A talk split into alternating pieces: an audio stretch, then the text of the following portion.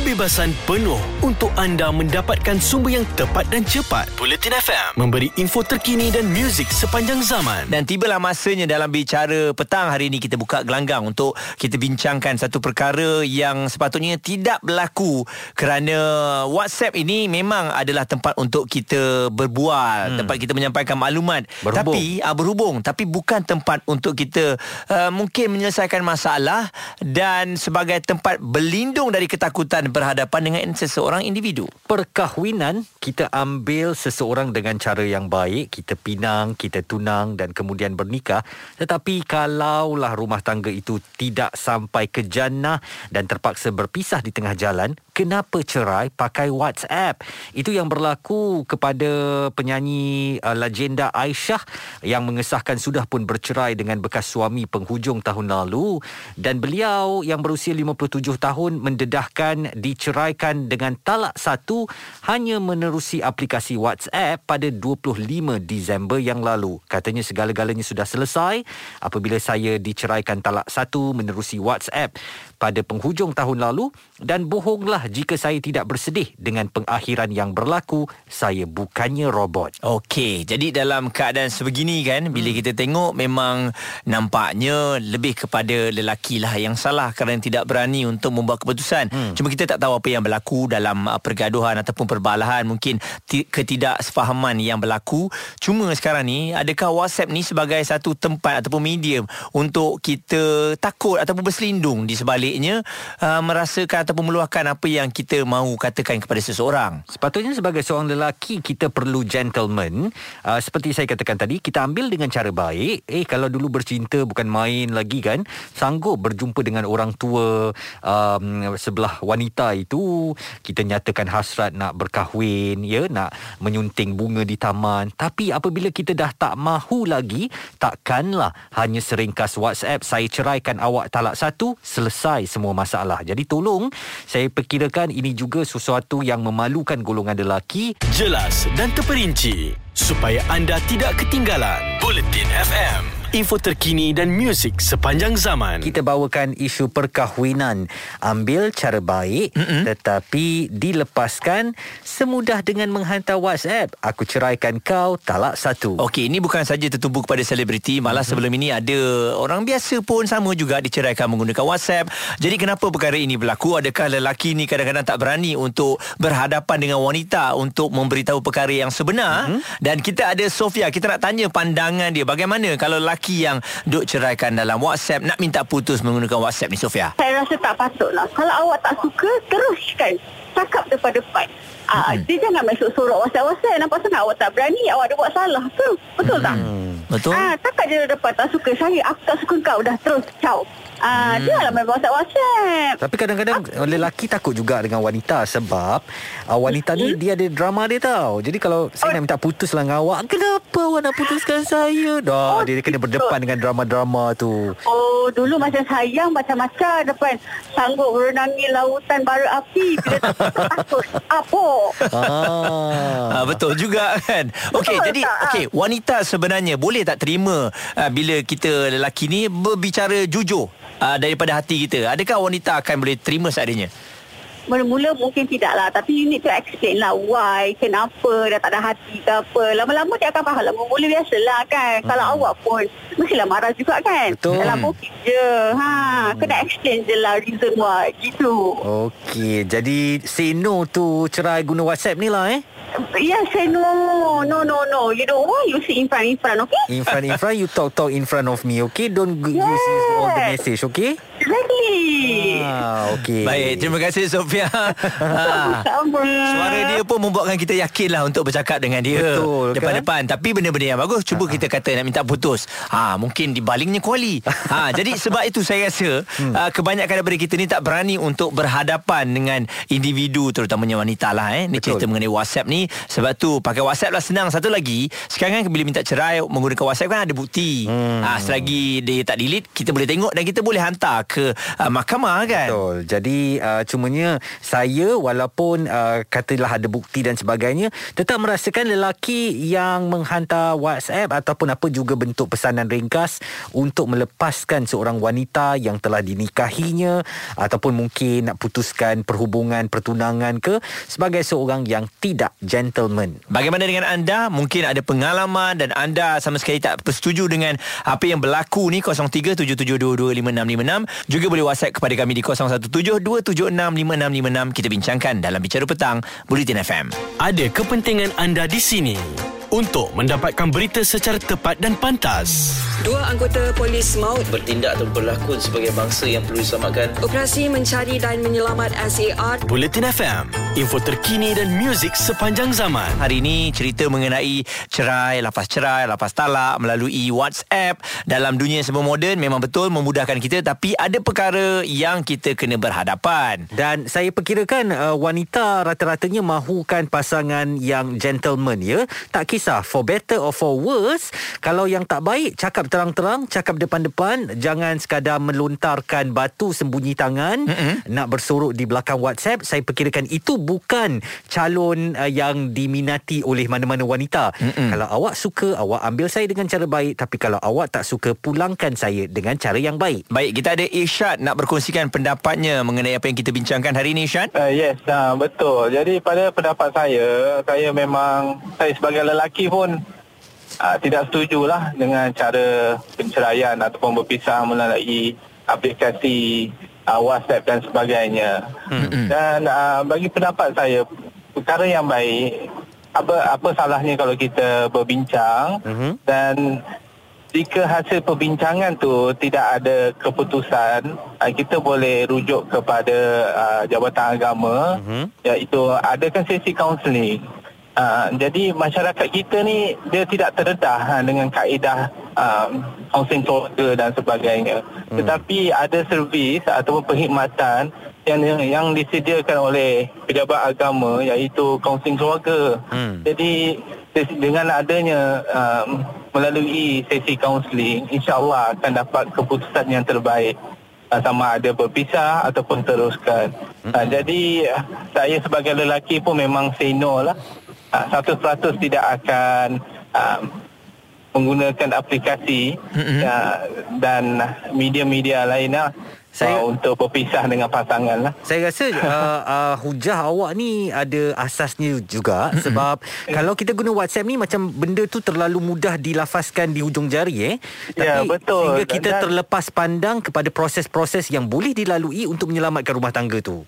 Ya, betul. Dan um, seperti yang kita maklum kan, um, jika kita lafaz cerai ataupun lafaz talak di luar mahkamah, mm-hmm. Uh, ataupun tidak melalui Jabatan Agama, kita akan dikenakan denda. Betul. Uh, daripada kita dibayar membayar denda seribu lebih, mm-hmm. better kita bawa ke sesi kaunseling dan seterusnya. Daripada Jabatan Agama tu akan rujuk kepada mahkamah syariah, mm. dan situ lebih lebih elok, lebih nampak perkara tu lebih teratur lah, lebih lebih Lebih gentleman lebih lah eh, lebih baik. Yes, betul. Kita lelaki kan. Tapi Syed, kalau kita tengok eh, lelaki ni memanglah gentleman kadang-kadang, eh. pada certain tempat. Tapi ada situasi sekarang ni yang dah tak berani untuk, yelah, bila nak melepaskan tu, eh. uh, seseorang tu takut, rasa takut. Contoh nak kahwin lain pun kita takut untuk nak berbicara depan-depan. Selalu by WhatsApp je ataupun orang lain yang beritahu kita dah kahwin lain, contohnya.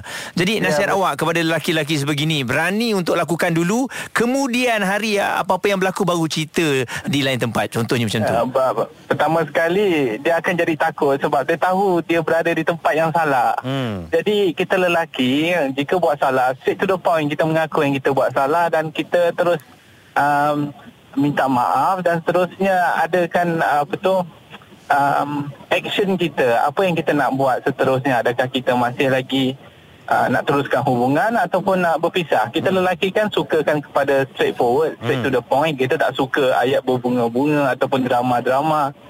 Uh, jadi bagi saya kepada lelaki ya, uh, kita harus uh, lebih gentleman, lebih bertanggungjawab, sama ada kita nak teruskan hubungan ataupun kita ingin berpisah. Respon yang diberikan jelas ya. Hmm. Bagaimana dengan anda? Mungkin ada hujah yang anda nak beritahu ataupun uh, rasa takut tu memang memang susah untuk nak dibicarakan. Menerusi WhatsApp lebih mudah dan kemudian tindakan seterusnya kita jumpa saja kat mahkamah. Tapi tak boleh macam tu sebab perkahwinan ni memang bukan perkara mudah dan tak boleh diambil mudah.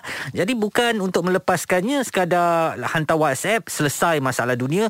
Tak boleh begitu, tak gentleman, dan anda perlu berani uh, menghadapi masalah yang mungkin anda cetuskan sendiri ataupun masalah yang dihadapi dalam keluarga kita. Jelas dan terperinci supaya anda tidak ketinggalan Buletin F M, info terkini dan muzik sepanjang zaman. Apa yang berlaku kepada penyanyi Aisyah, lima puluh tujuh tahun, bukan perkara baru. Sebelum ini memang ramai juga atau banyak berita yang kita dengar menceraikan pasangan menggunakan WhatsApp sahaja.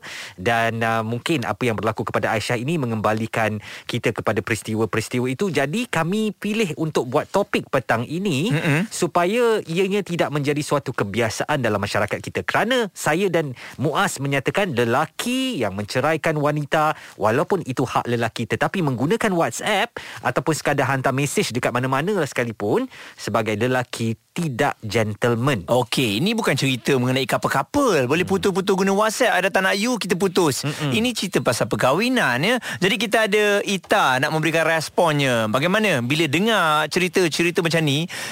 Sakit okay. hati tak? Eh, memang sakit hati lah. Hmm, marah ya. Itu Eh, mau tak marah. Mm-mm. Itu macam apa orang kata, menindas tau. Memang benda yang tak patut dilakukan. Ha. Saya rasa macam, macam perempuan tak ada harga diri eh? Macam aa, mudahnya betul? Gitu je kan. Ah, orang kalau betul-betul gentleman, masa nak tu bukan main dengan adatnya kan. Hmm. Dengan rasa hormatnya. Aa, nak minta anak dari orang. Lepas tu bila tiba macam tu, dia terus macam eh memang tak patut lah. Lepaskan je eh. Ha. Jadi Ita ada pengalaman tak ataupun jumpa orang sekeliling yang berhadapan dengan situasi yang sama?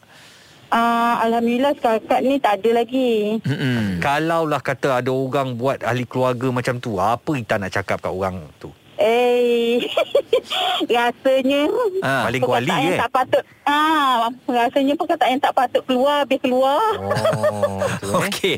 Jadi kalau selalunya bergaduh dengan pasangan lah eh, macam aha, mana komunikasi tu? Adakah bercakap depan-depan? I tak sukalah you buat macam ni. Kenapa you buat macam ni? Ataupun menerusi WhatsApp juga? Macam Ita biasa kalau macam uh, rasa tak puas hati ke, mm-hmm, uh, kita orang akan bincang tanpa anak dekat depan. Ha. Kita orang bincang berdua. Hmm. Ha. Bagus macam tu eh, sebab anak-anak alhamdulillah tengok, orang tu bergaduh ni dia boleh trauma sampai ketua kan. Ha, betul. Kita nak tinggalkan kenangan yang manis-manis je untuk anak-anak kan. Ha, bukan betul. Kenangan yang buruk-buruk. Jadi Ita akan berbincang berdua, tak kisahlah dalam aha, kereta ke dalam bilik tanpa ha, anak-anak kan. Ha, ya betul. Hmm. Ha, betul, selagi hmm, boleh selesai dengan cara baik. Berbincang, berbincang dulu. Betul. Lepas tu, ah, kalau misalnya benda tu macam ah, seorang tak nak mengalah, mm-mm, terpaksalah panggil ahli keluarga salah seorang kan jadi ah, wakil. Barulah kita ah, bawa masuk ahli keluarga. Itu pun memang ah, anjuran betul, agama kan. Ah, betul. Perkara yang memang secara dasarnya kita dah tahu dah tindakan yang kita harus lakukan. Mm. Tapi masih lagi ada orang yang tak berani ya, yang uh, melakukan perkara yang sama, WhatsApp uh, untuk berputus ataupun bercerai ni. Mm. Uh, macam kita tak boleh nak fikir tapi ianya masih lagi terjadi. Sebab dulu kalau kita baru nak couple kan, dia, dia tanya kita, awak nak couple dengan saya tak dalam WhatsApp, mesti kita macam um, tak naklah cakap kat sini kan, cakap terang-terang lah, cakap depan-depan, baru kita tahu keikhlasan dia atau tidak kan. Mm-mm. Sanggup pula dia engkau malam-malam pun naik motor datang jumpa kita, bawa bunga, uh, nakkan apa uh, pengesahan uh, sama ada sanggup couple atau tidak. Tapi bila dah tak mau, eh eh dia pakai hantar WhatsApp aja, salam, uh, saya nak bagi tahu kat kau ni, aku nak hmm. beritahu kat kau ni, aku cerai kat kau, talak satu. Tapi Ambo, itulah dalam percintaan. Sebelum hmm. dapat semuanya manis, hmm. lepas dah dapat kemungkinan akan berlakulah uh, pelbagai perkara yang kita sendiri tak terfikir. hmm. Jadi kita harapkan uh, dalam perkara ini kita dapat bincangkan, dan benda yang ini dijadikan sebagai contoh yang tidak baik untuk kita, kita jangan tiru. Betul. Eh, kita jadi sebagai lelaki yang akan dipandang tinggi, bukan saja di mata wanita tersebut, malah di seluruh ahli keluarganya. Betul. Macam mana kita menyunting pada awal-awalnya, hmm. dan pulanglah dah dengan cara yang baik. Betul. Jadi kami harapkan apa yang kami bawakan petang ini dapat kita jadikan pengajaran bersama, bukan saja untuk anda tetapi untuk kami berdua juga. Kekal bersama kami, Buletin F M, info terkini dan muzik sepanjang zaman. Ada kepentingan anda di sini untuk mendapatkan berita secara tepat dan pantas. Dua anggota polis maut bertindak atau berlakon sebagai bangsa yang perlu diselamatkan. Operasi mencari dan menyelamat S A R. Buletin F M, info terkini dan muzik sepanjang zaman. Jadi dalam bicara petang hari ini, kita bercakap tentang perkahwinan. Ambil cara baik, tapi kenapa bila nak diputuskan atau hubungan tu tak berpanjangan, diceraikan guna WhatsApp saja. Ah, tapi teruk lagi apa yang berlaku dekat Jakarta, Indonesia ni. Kenapa? Seorang isteri ya, di desa Gedung Banteng, Ponorogo, dalam wilayah Jawa Timur, nekat merobohkan rumah miliknya bersama suami selepas dia diceraikan uh, dengan sebab orang ketiga. Itu lapor sebuah akhbar tempatan di sana. Ha, tu dia, jangan main-main dengan wanita ya. Kalau dia tak dapat, biar semua tak dapat. Jadi Darmi, empat puluh tahun, mengaku sengaja merobohkan rumah yang dibina pada tahun dua ribu sepuluh itu dengan jentolak kerana berang diceraikan. Hmm. Dan tanah ini milik orang tua Perwonto, yang iaitu bekas suami saya lah. Tetapi rumah ini kami bina bersama-sama. Sekarang dia sudah ada wanita lain, jadi saya tidak akan benarkan bekas suami saya dan kekasihnya tinggal di rumah ini. Biar sama-sama tidak memiliki rumah, barulah adil. Itu kata Darmi. Ah, jadi saat ditanya sama ada dia berasa menyesal merobohkan rumah yang boleh diwarisi oleh anak-anak, Darmi pantas menafikannya. Saya bina rumah ni bukan untuk anak-anak, tetapi untuk hidup bersama suami hingga ke hari tua. Ternyata kami berpisah, jadi paling senang robohkan saja rumah ini. Saya juga mendermakan semua barang-barang dalam rumah. Buat mereka yang berminat, saya tidak mahu wang atau apa pun. Cukup rumah ini oh. sudah dirobohkan. Wanita ni ha. kalau dia marah, yeah. oh, jangan main-main eh? Main-main ha. eh? ha. Ingat lelaki apa, hebat sangat ke? Ingat ha. kau boleh pakai WhatsApp ha. Okey, ha. ini dia pakai jentolak. Ganas, ganas, okay. ganas. Memang ganas. Jadi kita harapkan uh, susah nak cakap, jangan jadi contoh. Kalau wanita dah marah, dia marah juga dia eh. marah juga ha, kan? Ha, kan. Jadi memang pesanan untuk kita semua hmm. orang lelaki, hati-hati. Hati-hati ya kalau nak ada orang lain. Ha, ha, biar ada kekuatan. Ha. Baru cakap. Ingat payung emas tu pun bukan hadis yang sebenarnya. Betul. Dan awak ingat eh, kalau dekat Indonesia dia pakai jentolak, minta simpang malaikat lah kalau dia guna gunting. Hmm. Ai, bahaya. Ui, dia nak bahaya. Gunting apa? Bahaya, bahaya, bahaya. Kekal terus bersama kami di Buletin F M. Buletin F M, terkini, relevan dan penting untuk anda. Info terkini dan muzik sepanjang zaman. Buletin F M.